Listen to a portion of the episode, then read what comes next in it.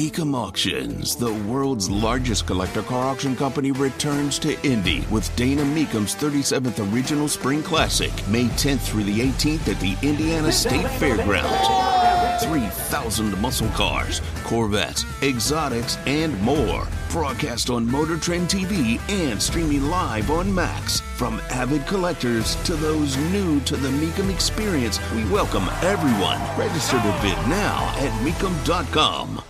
People get infuriated when they see Governor Holcomb taking another trip overseas. For all the issues I have with Governor Holcomb and his radical unwillingness to come on this show, his team, which prov- clearly doesn't care how they insult us with how they respond to the requests. Why shouldn't he go overseas and try and bring business back to Indiana? I don't I don't see the issue. Tony Katz, good to be with you. Gerry Dick joins us from InsideIndianaBusiness.com on Twitter at IIB. That's where you find him, uh, writing about how Holcomb is taking another one of these trips. Uh, this trip is going to, he's going to Portugal and France. Now, admittedly, he's going to Portugal and France in June. Um, he, he picked a nice time to go. But the idea that the travel is somehow improper blows my mind. If part of the goal is to attract business, attract opportunity, you got to go to where the opportunity may very well be. Right now, what we have is a tremendous opportunity to pull more and more manufacturing out of China.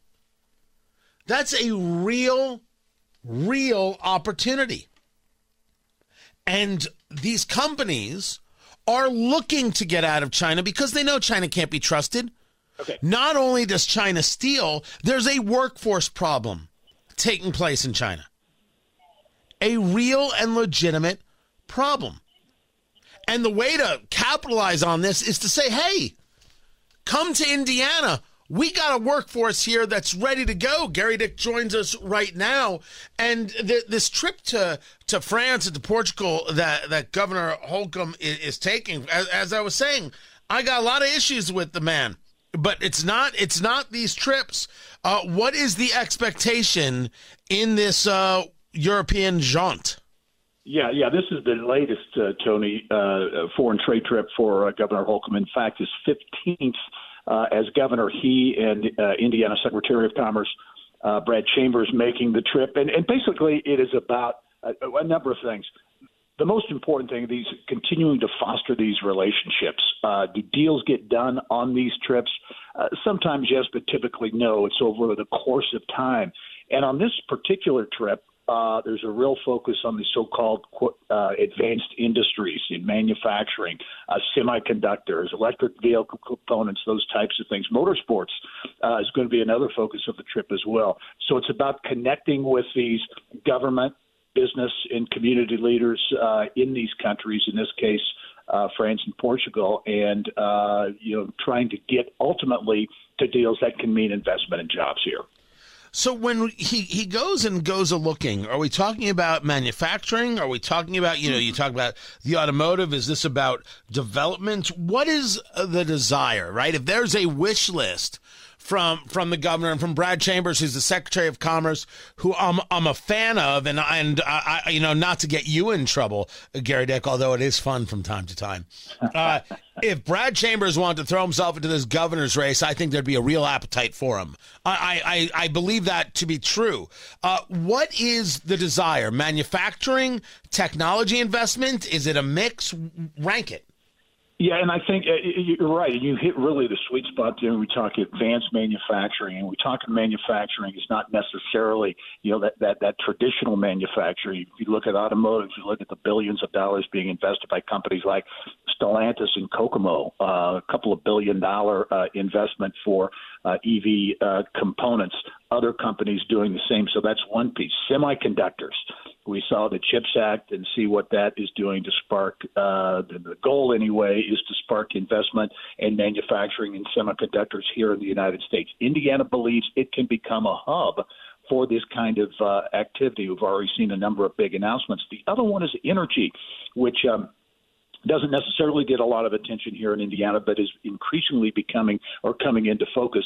You look at uh, the big Mammoth Solar uh, uh, uh solar farm in Northwest Indiana, Doral Renewables. That is a uh, the largest solar uh, array in the United States, so it's a big investment there. Hydrogen, Cummins is investing heavily in hydrogen. BP in Northwest Indiana looks to invest, I think, four billion dollars to convert a big operation up there in Northwest Indiana. So that that uh, that energy component is going to be another. One. And then I'll just throw this in: the overarching, I, I think, goal here is for these kinds of jobs, these uh, forward-looking jobs, if you will, that pay more uh, to get the average wage up in Indiana. That's continued to be an issue for a long time here uh, in the state. That that per capita income, what Indiana workers are putting into their pockets. So these jobs typically pay above uh, average, and that's what they're after. Talking to Gerry Dick from InsideIndianaBusiness.com on Twitter at IIB. Let me temper this a, a little bit. You have Catalent which is a drug yep. manufacturer. Um, they're New Jersey based. Uh, they have just engaged a round of layoffs affecting 150 jobs in Bloomington. In Muncie, you've got Pepsi closing the plant there because of distribution changes. These these are maybe not as high profile, but they have real effect. And these are just two of a couple of stories that have been building about business leaving the state or closing down. Is this about uh, supply chain? Is this about uh, the economic feel in general? Is there something Indiana based that's causing this uh, to, to happen? What's going on?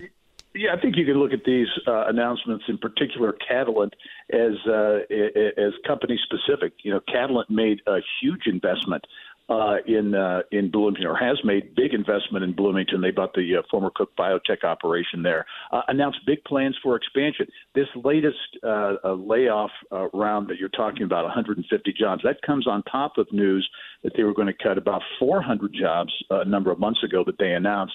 Uh, they got a lot of attention as they were uh, helping to supply some of the COVID 19 uh, vaccines and needed to ramp up uh, to do that.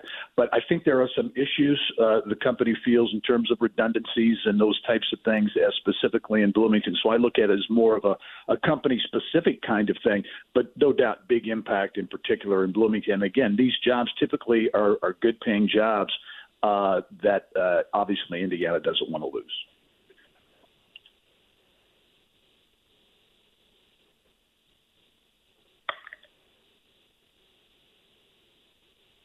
Of course, we get into some development opportunities as well. Uh, Gerry Dick, talking to Gerry Dick from Inside Indiana Business, and and you take a look at what happened with Eleven Park. I, I couldn't get to the groundbreaking that took place, which is going to be the Diamond Chain building. This is going to change that area of downtown completely.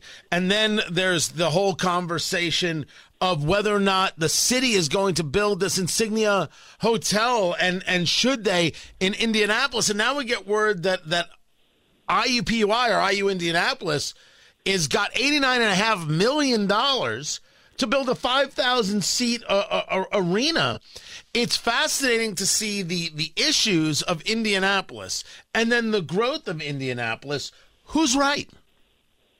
Yeah, you know, and this, these are interesting times to be sure. Uh, Indianapolis and downtown, a lot of focus on some of the challenges that, that that exist there. But if you look at a number of projects, and you you just mentioned a few of them that are either underway or uh, in, in the works, uh, it's billions of dollars worth of investment. You look at Elanco right across the White River from that uh, Indy 11 uh, development. That uh, whole process is uh, beginning to unfold uh, along the banks of the White River. You see what's happening not only inside but uh, around Gainbridge Fieldhouse on the near east side of uh, of downtown. Big question mark: What will happen when you look at uh, at Circle Centre? Uh, obviously, which is the biggest one of the biggest questions about downtown. What is the future of that of that uh, once iconic structure? So a lot going on. I think these next couple of years are going to be extremely interesting in terms of the future of downtown Indianapolis, where where things go uh, uh, in terms of investment and jobs